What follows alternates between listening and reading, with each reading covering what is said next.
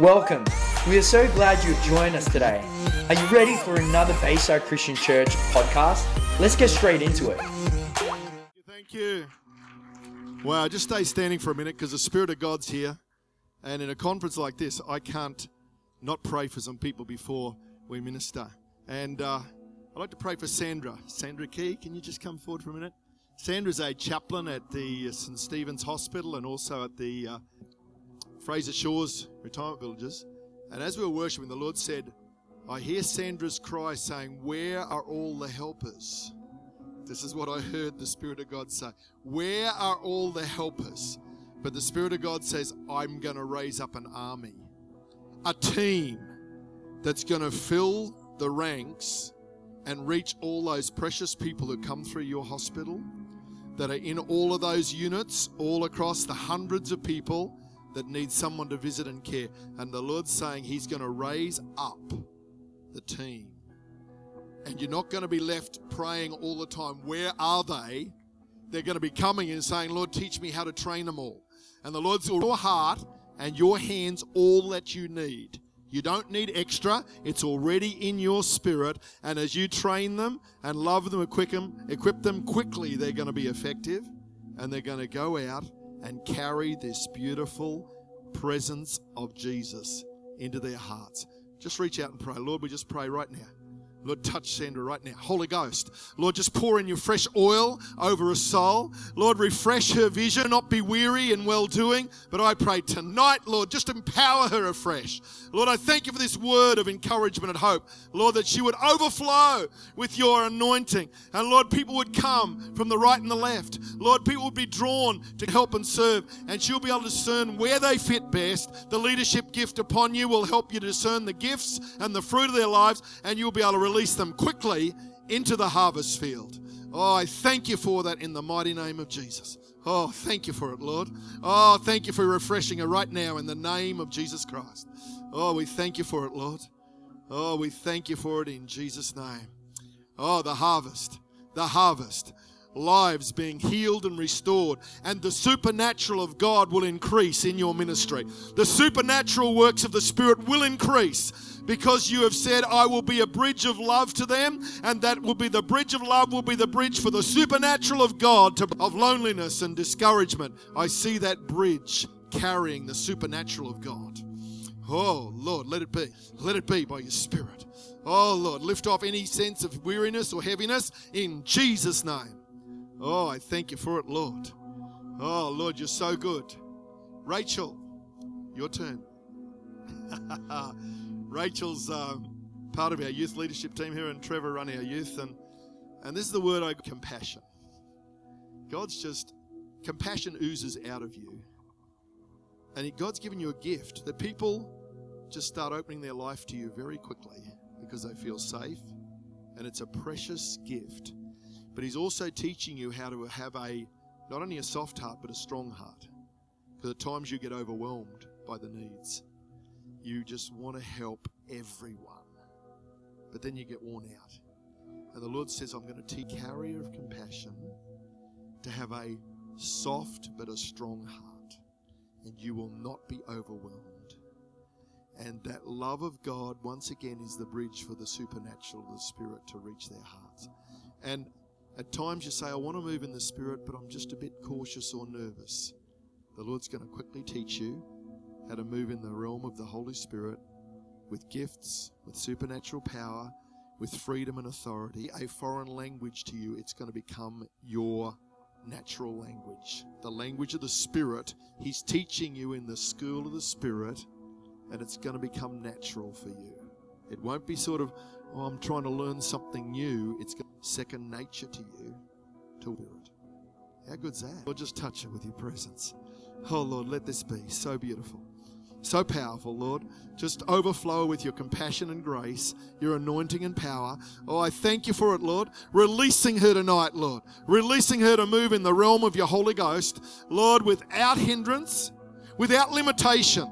I thank you for lifting off the, the ceilings and the limitations right now in Jesus' name. I release a freedom and an open heaven over your life in Jesus' mighty name. Wow, wow, wow, wow. Filler and overflower. Wow. These four ladies in this second row, can I just pray a prayer of blessing on you guys? Just come, just come out. I don't want to embarrass you, but I just want to pray for you. As we worship, I just looked over and saw you guys, and I thought, I want to pray blessing on you. Come in the middle here. Just come in the middle. Wow, look at these four amazing ladies. You just keep smiling all the time. What are you so happy about? Eh? You're free. That's awesome. Wow. Wow. You're free. And God says, you're going to be even more free. Give me a hand. God says, I'm going to lead you into greater freedom, and it's going to be contagious.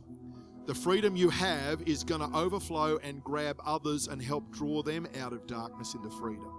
It's going to overflow. Lord, just let it be. Let it be. Holy Ghost, let it be over her soul. Lord, I pray that her spirit would be so free, it will be content, Lord.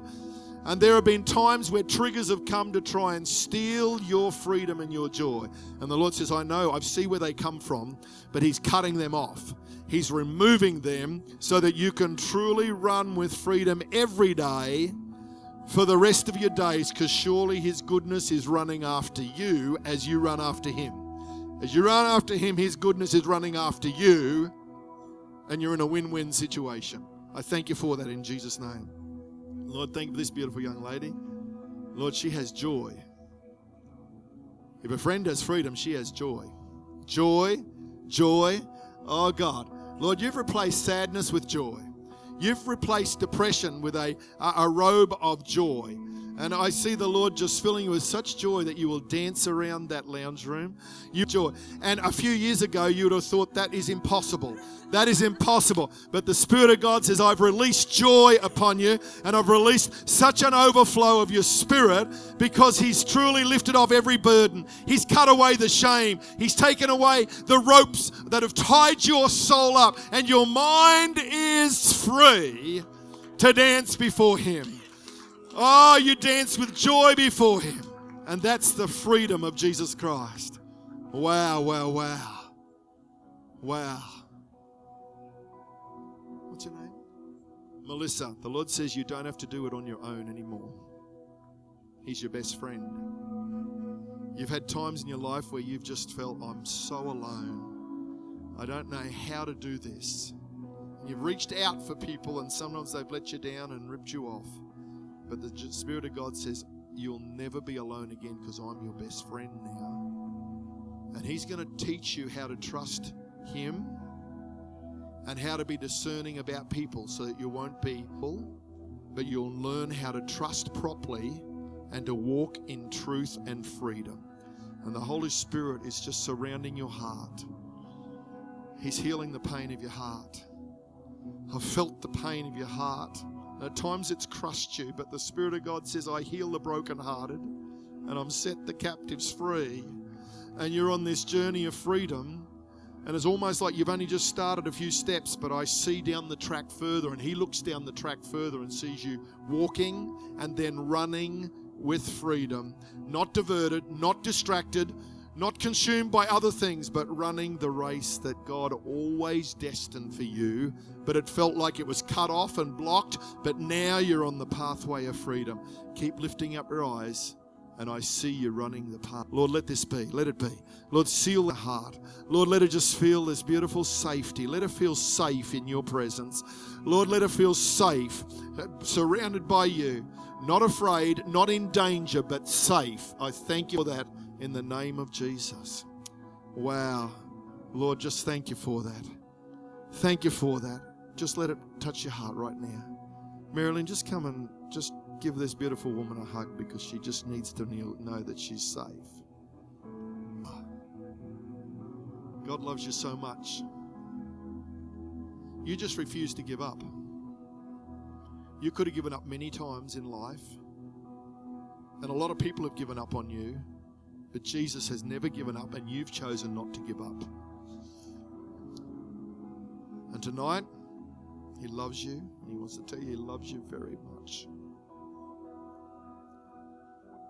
And that shame and depression is coming off your soul. He's releasing you from other people's expectations and demands that have tried to control your life. Tonight, I release you from that control of others. I break that spirit of control over your mind and your heart, and I release you to freedom. I release you to be able to give and receive love without strings attached. And the Lord's going to teach you and show you what unconditional love really looks like because your heart has cried out for that. But tonight, tonight He wants to love. And what He started, He will finish. Don't step back. You don't give up. You just keep on walking. No matter how hard it is, don't give up because He won't give up on you. And His love's going to run after you. It's going to run after you. And He loves you and He puts His arms around you tonight and say, You can make it. You can do it. You can do it with my help. In Jesus' name. Let's give Him praise tonight. That is so beautiful. So beautiful. Wow, wow, wow. Wow, you can go back to your seats if you can make it there. But two or three o'clock in the morning, either with nightmares or with anxiety about what's happening in your life or what you're afraid is going to happen. I just saw the Spirit of God say, Sleep is my gift, and I'm going to come and release you. Let's just close our eyes for a moment, right across this place. If that word speaks for you, either you have you have regular nightmares or tormented and broken sleep, or you wake up with anxiety and stress and regularly in the middle of the night. If that's you, just lift your hands to heaven. We're just going to close our eyes. We're not going to embarrass you. I'm not going to get you out the front. I just want you to right now to identify with that. This is not any sense of failure. It could be for health reasons. It could be for overload at work. It could be schemes of the enemy trying to torment you.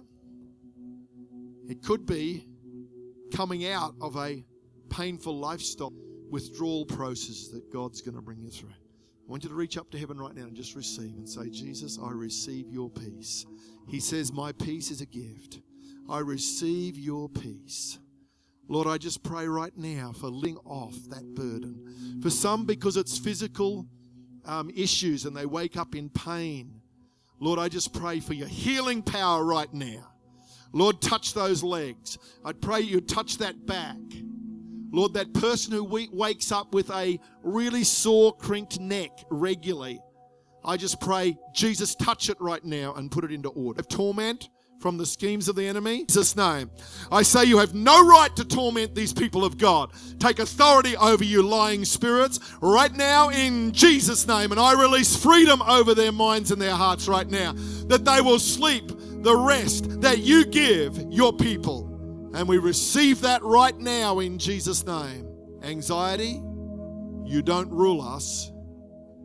The spirit of peace covers us. I pray that now in Jesus' name. Lord, I pray right now that you would minister your word into our hearts in the mighty name of Jesus. Everyone said, Amen. Let's take our seats. Like I said today to some of the pastors, we got new seats a few months ago. One of our lovely guys said, I don't know why you got such good seats because you never sit in them. You're always standing. Ah, oh, God is so good. This afternoon we shared about the whole. I want to share a message tonight I shared a little bit last Sunday at church, but I want to expound it. And that's the power of honor. The power of honor, because it is honor God and people, and the power of dishonor to steal from people's lives. Honor, what's it mean? It means to esteem to the highest level, to add weight to. The more you place value on something, the more weight it has in your life. And uh, we're reminded of the Lord's Prayer Our Father, who art in heaven, hallowed be your name. Hallowed is a word of honor. Hallowed, high and lifted up, honored above everything else. Hallowed be your name. That's one of the words that we use to honor our heavenly Father. Romans 12:10 says, "Be devoted to one another in love, honor one another above yourselves." That's a great verse, isn't it? The Passion Version says, to be devoted to tenderly loving your fellow believers as members of our family. Try to outdo yourselves in res- trying to outdo. I'm gonna I'm gonna find a way to outdo honoring the people in my circle, in my church, in my world. It says, Be devoted to tenderly loving your fellow believers as members of one family. I don't think there's enough kindness in this world. We need a lot more kindness, and I reckon we start in the church and in the family of God. Let's be givers of kindness. What did uh, Paul write in Corinthians? Love is patient, love is kind. I think we need a lot more kindness in our world. We need it in the roads when we drive a big queue. We need it in our cafes when there's a line up out the door. We need patience and kindness. But let's honor one another. Try to outdo yourselves in respect and honor. How do we honor? We honor by our words, our attitudes, and our actions. Words, attitudes, and actions. I want to start with honoring the Holy Spirit. There's a Holy Spirit encounter, and sometimes we just don't honor the Holy Spirit because we're just not sure what He's doing. We don't know Him well enough to make space for Him in our lives. We don't know how to listen to His voice. Have you learnt how the Holy Spirit speaks to you? Is it a still small voice? For me, it's often a flow of spontaneous thoughts that I know can't be me because I'm just not smart enough to think them. Or it's totally out of left field and I know that's God. Like tonight, God just drew me to different people, and as soon as I do, I say, Holy Spirit, what do you want to say? And a flow of thoughts comes. Sure, I see in my um, mind's eye or my spirit. Sometimes I actually see a word over people's heads. That's that's exciting when that happens. Doesn't happen very often, but every now and I look out and all of a sudden I see words over people's heads and God's just speak, speaking. Sometimes it'll be a scripture will come alive, and then I realize who it's for. And so many ways, the Holy Spirit will just speak to you. That's one of the first things you need to do when you're a new believer is to learn how to hear the voice of the Holy Spirit and know what's the Holy Spirit and what's your just own your crazy thoughts. Took me a year or two to work out what was the Holy Spirit and what was my own thinking. Even as adults and even as pastors sometimes, we still miss some of the nudges of the Spirit because we think it's just our own thoughts. What's the worst thing that can happen? Especially be saying, be kind to someone. You can't, can't fail on that. Go and offer to pray for someone. You can't fail on that. You know, give them 50 bucks. You can't fail on that. So, most times, if you think it's the Holy Spirit, I've found 99% of the time it is. And He just wants us to act on it, to express it, a word of encouragement. I just want to encourage you let's honor the Holy Spirit. We honor Him in our meetings by making space and room for Him. We honor Him in our own personal lives by hearing His voice and obeying. We honor Him when He gives us revelation or understanding from the Scriptures. We do it and obey it. I was fascinated a week or two ago. I was praying about this and I started to realize that the, the Godhead, Father, Son, and Holy Spirit, honor each one another in the Godhead. And the, the God, him, God Himself has revealed how honor works. Jesus, when He came and walked on the earth, He always honored the Father. He said, I only do what the Father shows me. I only do what the Father tells me to do. And then when He's about to leave, He says, I'm going to send the Holy Spirit to you. And the, He says, The Holy Spirit will reveal everything I've taught you.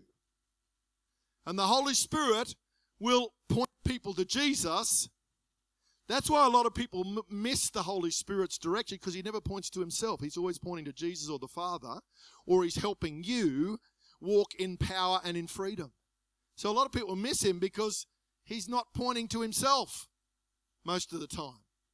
And so in the Godhead, we've got the Father, the Son, and the Holy Spirit, and they honor one another. And that's the example of how we honor one another and how we honor the body of Christ. A lot of people don't honor the church like they should.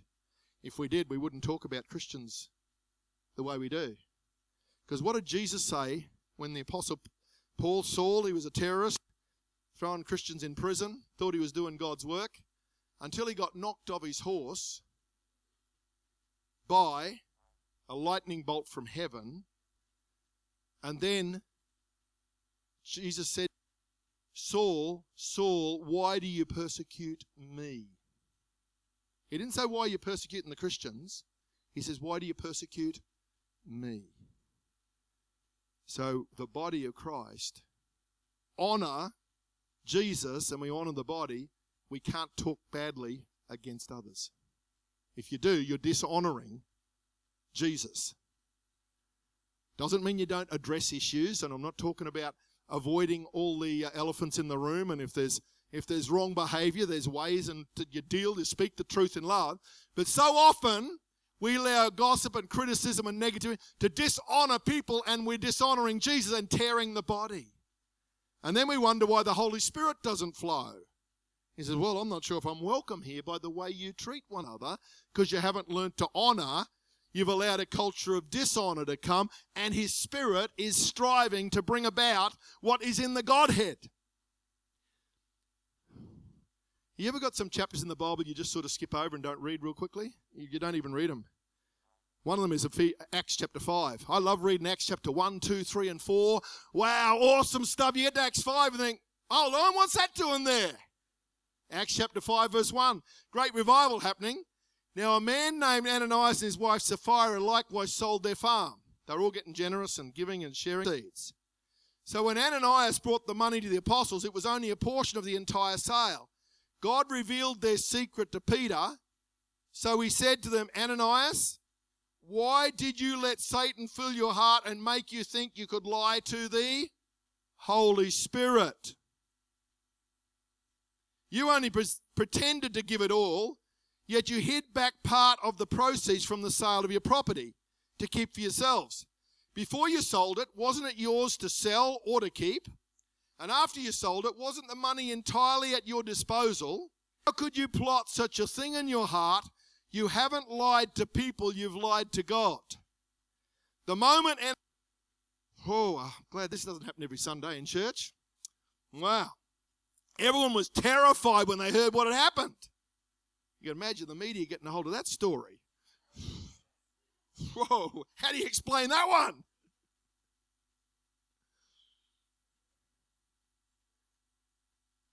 There, three hours later, it's then some young men came in and covered, removed the body, and buried him. Three hours later, his wife came in the room with no clue what had happened to her husband. Then Peter said to her, Tell me, were the two of you paid this amount for the sale of your land? Sapphira said, Yes, that's how much it was. Peter told her, Why have you agreed together to test the Spirit of the Lord? I hear the footsteps of those who buried your husband at the door. They're coming here to bury you too. Well, that's not what you want to hear in church, eh? At that moment, she dropped dead at Peter's feet. When the young men came in, she was already dead, so they carried her out and buried her next to her husband. The entire church was seized with a powerful sense of the fear of God, which came over all who heard what happened. And then think, whoa, that's the end of that church. Too dangerous to go there.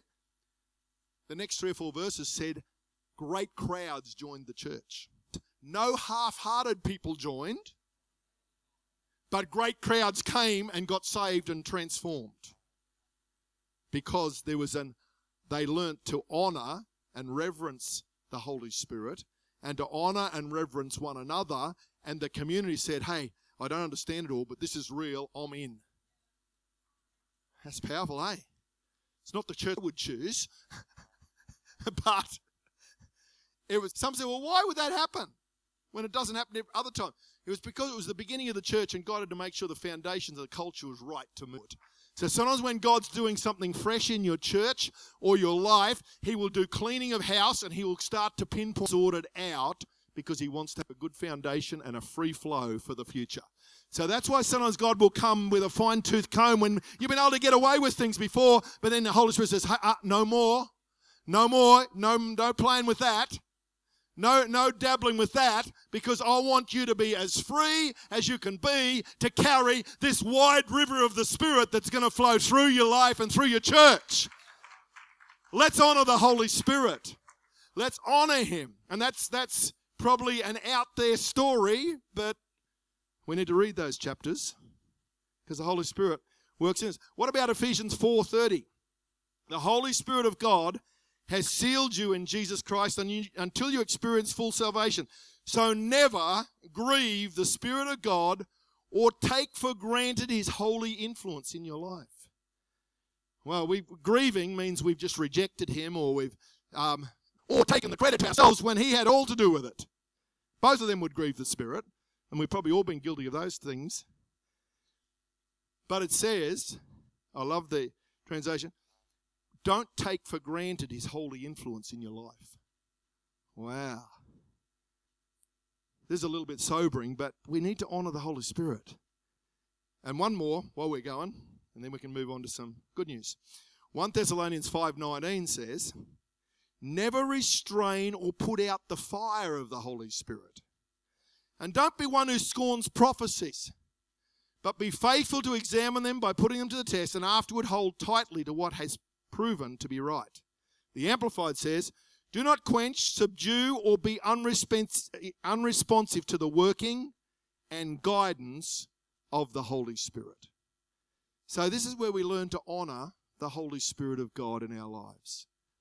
And I've seen people treat the Holy Spirit's power flippantly, and my spirit cringes. People in churches and in families ignore or deny the clear leading of the Spirit and quench Him. And my spirit, oh, grates inside. I say, God, please forgive us for missing that. And I'm no super saint, but I've learnt to be very aware in the Spirit and when I'm in a meeting, Marilyn and I are both very tuned in to the Spirit, and we often pick up where it's going. And we've had to learn not to take up offense, but to pray for freedom and release. There's an implication in the context of verse 19 and 20 that we put out the Spirit's fire when we scorn prophecy. Wow. There is no place in Scripture and church history that indicates the gift of prophecy has ceased or disappeared. It's an active function of the Holy Spirit in the church around the world. We must not ignore, despise, or scorn any true gift of the Holy Spirit. Putting out this fire of the Holy Spirit is connected to scorning the prophetic ministry because they're really clearly linked together in that passage. We need prophets and prophecy to keep the fire or inspiration of the Holy Spirit burning in our hearts. And I want to encourage you if you have a stirring, a prophetic gift in your life, just let it flow. Ask God to use it. Prophecy almost always must be done in love to honor Jesus and love for the person, not to prove how spiritual you are or how accurate or how strong you can speak. It's to love God and love the person. It must always build up basic principles. You don't draw undue attention to yourself, you're honoring Jesus and you're bringing blessing to the person. And there are principles which we've taught on the last few years on prophecy. But I want to remind you of those here. Don't scorn it, make room for it. And if you make room for it, God will come and choose to touch you at the most amazing times. Several times I've been on holidays and God just gets me. Just two weeks ago, we were in Launceston visiting a church there on holidays, having a great time. Sit down for the preaching. Soon I sit down for the preaching, God starts to download a prophetic word for the church. I'm saying, God, I'm on holidays. Sorry. You ever done that when you sort of, I'm, I'm, I'm, I'm checked out. It's my day off today, Lord. I'm not really going to be doing that. But I, Holy Spirit and I know, know that I can't do that. So he, the sermon's going, I'm taking notes, and at the bottom I'm typing out this whole prophetic word that kept growing the whole sermon. I'm thinking, God, what am I going to do with this? I'm going to have to share it with the pastors and leaders. And because I knew the pastor, I at the end of the meeting I got up and said, I believe God's given me a word for the church. And so I stood up and just shared it. And as I shared it, it was came stronger and more powerful. And then the pastor's wife came up to me after and said, That's my sermon for tomorrow. You've just prophesied my sermon for tomorrow morning. So she was pretty excited. Then another leader of the church came up crying and says, Have you do you know anything about our church? I said, No, we've never been here. We're on holidays, never been to Tasmania. She then said, That's the last 20 years of our church you've just described. And she's crying her eyes out and said, What you said is where we're going for the future. And I thought, Thank you, Jesus. You are so amazing. I walked away just, just so excited that I'd heard, that I'd shared it, but it blessed them. And then we walked out and went on the rest of our holiday. And God sometimes surprises you with that. And sometimes it's just a word, just a nudge, it's a scripture. But I want to encourage you don't scorn it. But don't try and make anything happen. Because God, and we just read Acts 5, so just remember Acts 5. a healthy fear of God, nudge. That He's there. Another thing that we need to honor that has been undermined greatly in our society is the honor of marriage. Whoa. Hebrews 13:4 says, Marriage should be honored by all, and the marriage bed kept pure, For God will judge the adulterer and all the sexually immoral.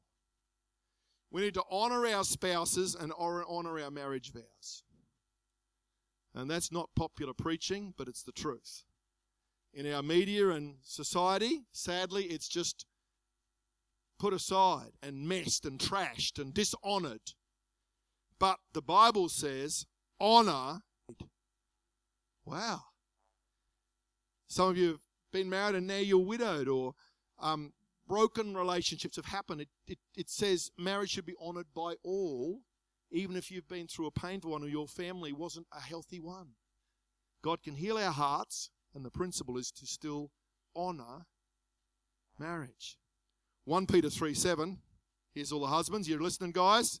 Husbands, you in turn must, must treat your wives with tenderness viewing them as feminine partners who deserve to be honored.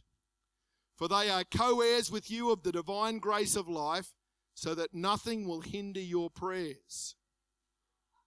Well, guys, oh, there's a few ladies nudging here. Hold on. Hold on. Whoa. Ladies, it's your turn in a minute. i got a verse for you too, so it's okay. but it says, guys, honor and treat your wives with the value, the incredible esteem. The Bible says, He who finds a wife finds a good thing, something beautiful and special, and obtains favor from the Lord. Wow. We've been married nearly 40 years, and it's been an amazing adventure.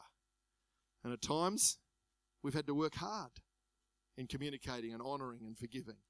But we've chosen always to do it and there's a fruit that's come in our lives. There's a strength that comes that is a gift of God. You obtain favor of the Lord. It is so true. And so, if you've been through a difficult marriage or been through divorce or been in broken families, the Bible says marriage is to be honored by all. Because if we don't honor marriage, you will probably won't honor other types of people as well. And we won't be honoring people in the body of Christ and the community like He's called us to. Because it's a covenant marriage relationship. Okay, ladies, I said I've got a verse for you. Let's see if I can find one for you. There must be one here somewhere. Here we are. Ephesians 5:33. So every married man, oh, it starts with the men again. Every married man Every married man should be gracious to his wife just as he is gracious to himself, and every wife should be tenderly devoted to her husband. Wow, there we go. The Amplified says, However, each man among you, without exception, is to love his wife as his very own self with behavior worthy of respect and esteem, always seeking the best for her with an attitude of loving kindness. It sounds like the Amplified, doesn't it? And the wife must see to it that she respects and delights in her husband, that she notices him and prefers him and treats him with loving concern, treasuring him, honoring and holding him dear. Wow. Where's the amen from the guys, hey? Bible's very clear. If we honor our spouse, our marriage vows, and honor marriage, we are leaving doorways for the enemy to destroy our households and our lives and our hearts. Wow. What about this one? Honor the word of God.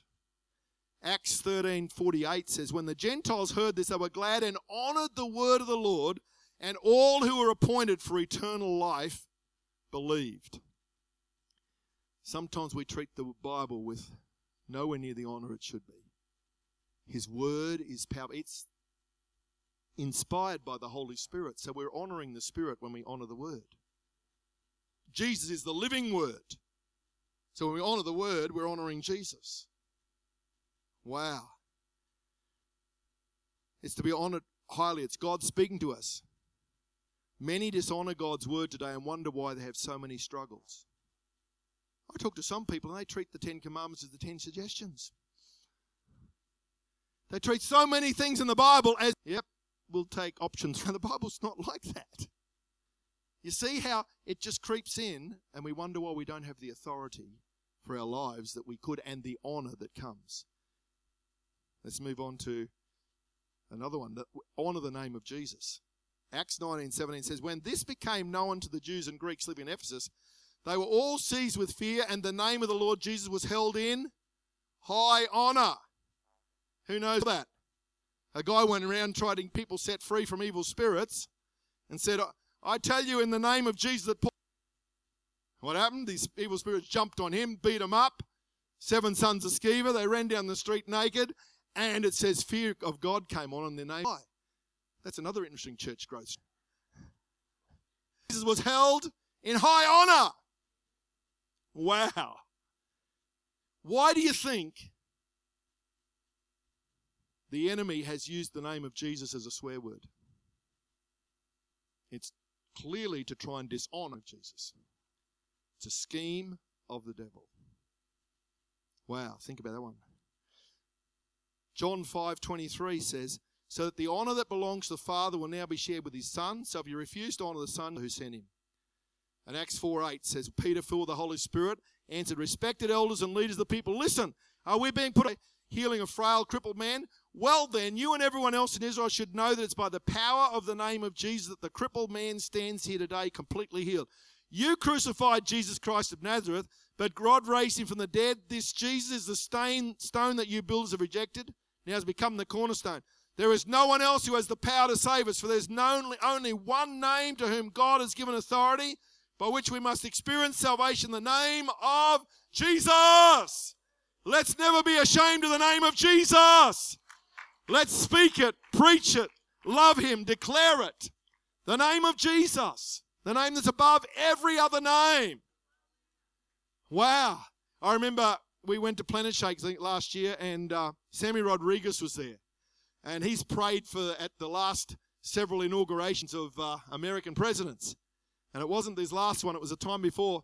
And uh, he'd been invited to come, and he's just a full on raging Latino Pentecostal. And all the others are doing their all nice, proper prayers and whatever. And the reporters were saying, Are you going to. Are you going to use that name? He said, What name's that? And say it. And he's debating with them and trying to get him and trying to trap him, you know. And he's having the. He said, Well, you just have to wait and see, won't you? So all these other people prayed all their nice proper prayers and people in different other religions and everything, the whole politically correct thing. And he's sitting on his seat saying, Lord, what do I do? Because there was intimidation to try and stop him. And the Lord says, You get up and pray as if you were in a meeting with 10,000 Pentecostal pastors. This is in front of a million people and the world's media. I said, Okay. So did what the Holy Spirit said. So he got up and he started. In the name of Jesus, the name that's above every name, for four minutes he preached in the power of the name of Jesus and prayed over the president and the whole. And there were there were people running off the stage. There were there were people just about throwing things at him. But he said, "The name of Jesus is powerful." For four minutes he did that. He had tens of thousands of emails came to him honoring him, said, At last someone's prepared to stand up for the name of Jesus. The media gave him a horrible time. There was threats on his life. But doorways opened all over that nation, and now he's been asked to come back and pray at all the president's things because they know he's a man of his word. Your courage to be true to yourself and others. And I've, I've talked to some Christians, and they sort of talk about God and the Spirit and heaven, but they won't use the name of Jesus. I'm thinking, come on. Don't be afraid of the name of Jesus. Do it wisely and sensibly, but afraid of the name of Jesus. Because I can tell you, you can be in a conversation, and as soon as the name of Jesus, the atmosphere shifts. Positively or negatively. Have you seen that, haven't you? It's so powerful, it cuts through everything. Cuts through everything. Wow, let's honor the name of Jesus. Wow. The council members were astonished as they witnessed the bold courage of Peter and John, especially when they discovered that they were just ordinary men who had never had religious training. There's hope for those who haven't been to Bible college yet. Then they began to understand the effect Jesus had on them simply by spending time with him. Wow. Spending time with Jesus and use his name shifts things. It really, really shifts things. Here's a challenging one. How do we honor our parents? Uh oh. Honor your father and mother and love your neighbor as yourself. It says, Children, if you want to be wise, listen to your parents and do what they tell you. and the Lord will help you. For the commandment, honor your mother and your father, was the first of the Ten Commandments with a promise attached. You will prosper and live a long, full life if you honor your parents. Now, we're not children here or teenagers think, oh, that's an awesome verse for our kids and teenagers. Folks, that's a life principle all of your life. As an adult, do you still honor your parents? Do you deceive them and don't tell them the whole story? Do you respect them? You say, well, hold on, my mum and dad, they were absolute rats and they destroyed my life. And some of us have had the pain of that. But when God heals your heart, He will help you forgive. He will help you honor the position, even if the person doesn't deserve the respect. There's a difference between honor and respect. Honor is bestowed or appointed because of the position. Respect is someone something earned and developed. And often we get that all mixed up. And I've heard people say, well, I can't honor and respect them because of what they've done. We've all had imperfect parents or grandparents. Sometimes as adults, we've been imperfect parents or grandparents. Does that destroy the principle of honor? No. The principle still works. We've got to walk our way through the emotional baggage, the pain and the abuse, the neglect and the shame. And for some, this is a huge journey. And many here are still on that. But I want to tell you, you can't get off the train of this. If you want to live a blessed, long life, learn to honor the kingdom of God, you've got to find to walk this one through. You can't put it in the too hard box forever. God will give you grace sometimes, say, hey, that's a really painful thing. We'll put that aside for a while, but He'll bring you back to it because it's a principle of life. Talk to some young people, say, I don't know, God, but every time things start to break loose, it all falls apart. And now I'm a bit older, I said, Tell us about your family. And they go silent. What's your relationship with your dad? And they'll go white or they'll get angry. I am. I say, I'm just interested. Uh, and then when the time's right, I say, hey, we need to have a look at this because if you're unable to do this, it's going to hinder you significantly in serving God. Because God's not going to trust you with His power if you can't work through His principles. You think that's a bit hard. No, it's not. Because if you can't honor those that God's put in authority, how are you going to ultimately honor God, the ultimate authority? Because when you get into place of privilege or responsibility or pressure, you'll do it wrong. You'll take advantage and control people, or you'll run and hide out of fear. It's getting really quiet in here right now because, but I want us to move in the power of the Spirit. But if we don't get this honor area right, and the Lord will take us on a journey, He doesn't expect us to get it sorted. He understands the pain of broken trust and all of that. I'm not minimizing that in any way. But there's a journey that God wants to bring healing, forgiveness, deal with the pain and hurt. Because if we don't, we pass that on to the next generation and the next generation. And how sad generations of broken respect for authority and leadership and trust. Many of us have been victims of that. But God offers hope and healing. Wow. This area up. The prod story, you all know the story. I'm not going to read it. Luke 15. It shouldn't be really called the prodigal son story. It's really the compassionate, honoring father, is the name of this story. Because he's the hero. He really is. The son dishonored his father by demanding his share of the inheritance, then wasting it. He finally came to his senses. That was a huge dishonoring thing to do. Came to his senses and he came home repentant and asking for forgiveness. He approached his father with honor, weighty respect, and courtesy. The father, he was going to ask to come back as a servant just to get some food because he was feeding the pigs and his father had forgiven him long time ago. Just like our Heavenly Father does through Jesus when we mess up. Oh. The Father's forgiven him, then restores his prodigal son to his position of relationship and honor in the family.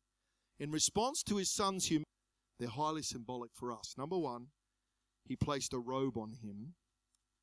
This act represents restored honor and dignity. It wasn't just a normal, clean outfit, this was a special robe which restored him to his place. No longer was the evidence of the son's sin in full view for all to see. No longer was his shame and filth exposed and displayed. Kings, priests, and people of influence wore this kind of robe. By placing it on his son, the father communicated to everyone that his son was restored to the position he held. This is a beautiful picture of the robe of righteousness that's placed over all of us who receive Jesus, Lord and Savior. This is God's way of communicating to us that He no longer sees our past and our failures, but only the favor and authority He originally placed on us. Number two, He put a ring on His finger. not sure which finger, but He put a ring on His finger. What's this about? This act symbolized the restoration of the Son's full authority in the Father's household.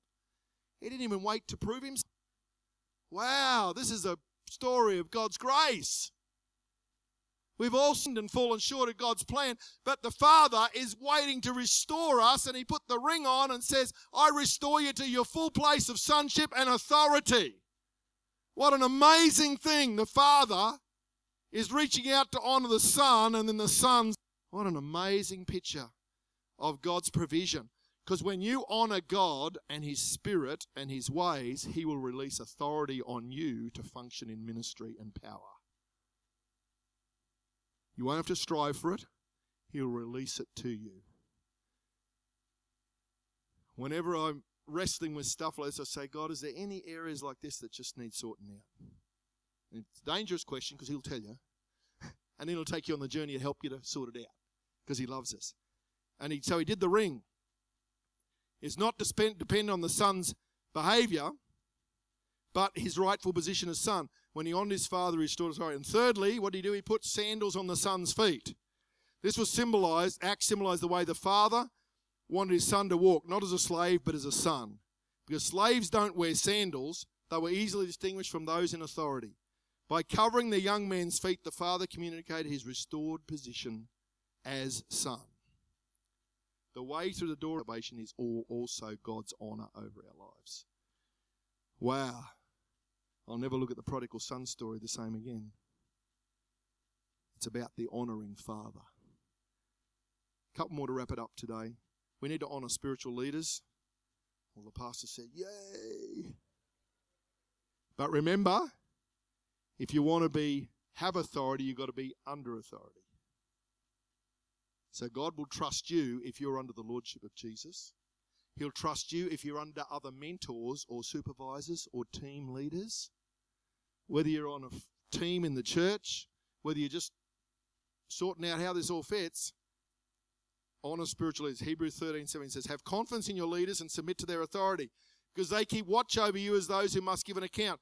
Do this so that their work will be a joy, not a burden, for that would be of no benefit to you. Wow. John 12, 26, whoever serves that me must follow me, and where I am, my servant also will be. My Father will honor the one who serves me.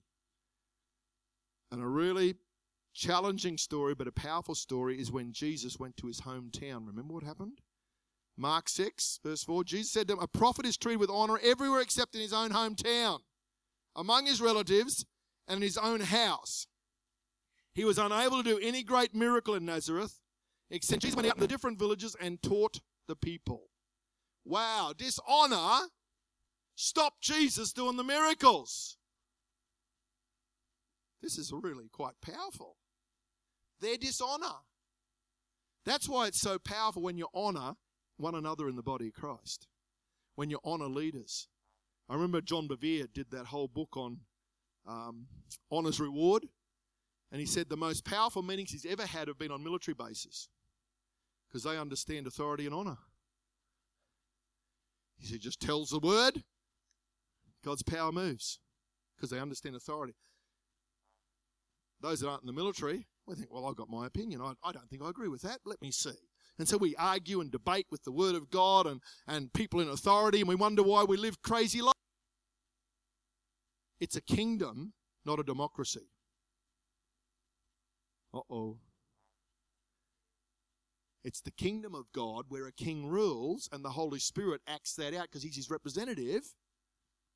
That's how you see unity and harmony and honor, and that's when God's blessing will continue to our communities. Wow. Let's wrap this up. It's very powerful. Honor governments, police, teachers, bosses, anyone in a place of delegated authority. We know Romans 13, 7, 1 to 7. I won't read it all out, but it says they're all delegated authorities, and you'll be challenged on that. I've been challenged on it. What about if you've got a corrupt policeman? Do you still honor him? You honor the position, you address the issue, but you keep an honored respect for the position. Wow. Well, hold on, that pastor, he's done something wrong. He's ripped off the money. The position you still honor, but the person you deal with the issues. It's a, it's a different story, it's an attitude. Lastly, honor the gifts God has given you spiritual gifts, ministry gifts, and natural gifts. Use and develop them. Don't bury them or put them aside out of fear for being criticized. Worship team, come on up. 1 Peter 4:10 says, "Just as each one of you has received a special gift, a spiritual talent, an ability graciously given by God, employ it in serving one another as is appropriate. For good stewards of God's multifaceted grace, faithfully using the diverse, varied gifts and abilities granted Christians by God's unmerited favor. Whoever speaks the congregation is to do it as one who speaks the oracles, the utterances, the very words of God. Whoever serves the congregation, do it as one who serves by the strength which God abundantly supplies, so that in all things God may be glorified, honored, and magnified through Jesus Christ, to whom belongs the glory and dominion forever and ever. One more thought. Jesus said to the religious people, Isaiah was right when he prophesied about you hypocrites. As is written, these people honor me with their lips, but their hearts are far from me. Uh oh. Can we do your goodness? We'll sing that in a moment. Tonight we've poured out a whole lot of teaching, but I, I know there'll be one or two points that has grabbed our hearts. And this is not to condemn you, this is to bring freedom for our lives.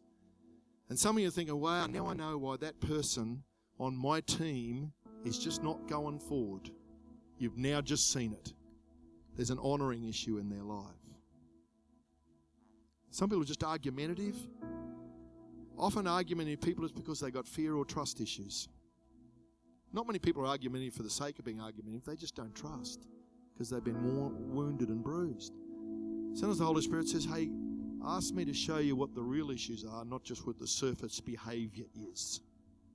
In leadership, you ask that next question, sometimes the Holy Spirit will show you a key to help people move into freedom. Let's stand in His presence.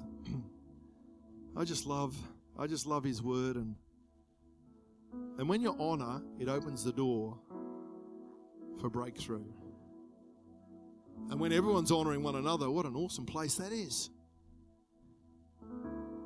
Sometimes you have that in church on an awesome Sunday and the Spirit of God's moving, everyone's loving everyone. By Wednesday, someone's sent an email thinking, What's going on? Facebook post thing, What happened? The real issue's popped out. But hey, God's grace wants us to learn to honor one another as we honor Christ.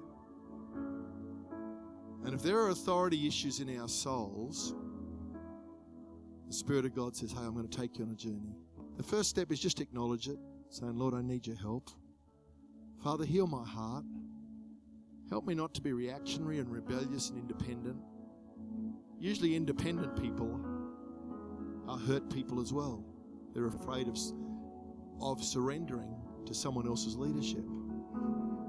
Controllers are usually very fearful people underneath. Controllers are bullies, but they do it because they're afraid to just be a friend. And the Holy Spirit wants us to be a place of healing in our churches, in our leadership teams, ministries. Lord, help us to flow in that honor. The Spirit of God's here right now. Just close your eyes for a moment. The Spirit of God's here just tugging at hearts.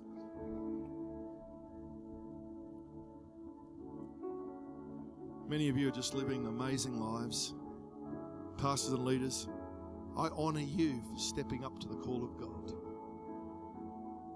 God says, Well done, good and faithful servants. Well done. As you honor the Lord and you honor his people, he will bring about his presence and power and glory. Maybe there's some here, there's, there's some of this truth has tugged at your heart. Why don't we take a moment to surrender to Jesus? Thank you for joining us. The Bayside Christian Church community aims to transform our city and beyond with the life and power of Jesus Christ. If you want to know more or just keep in touch, check us out at www.baysidechristianchurch.com.au or follow us on our social media sites at Bayside Christian Church.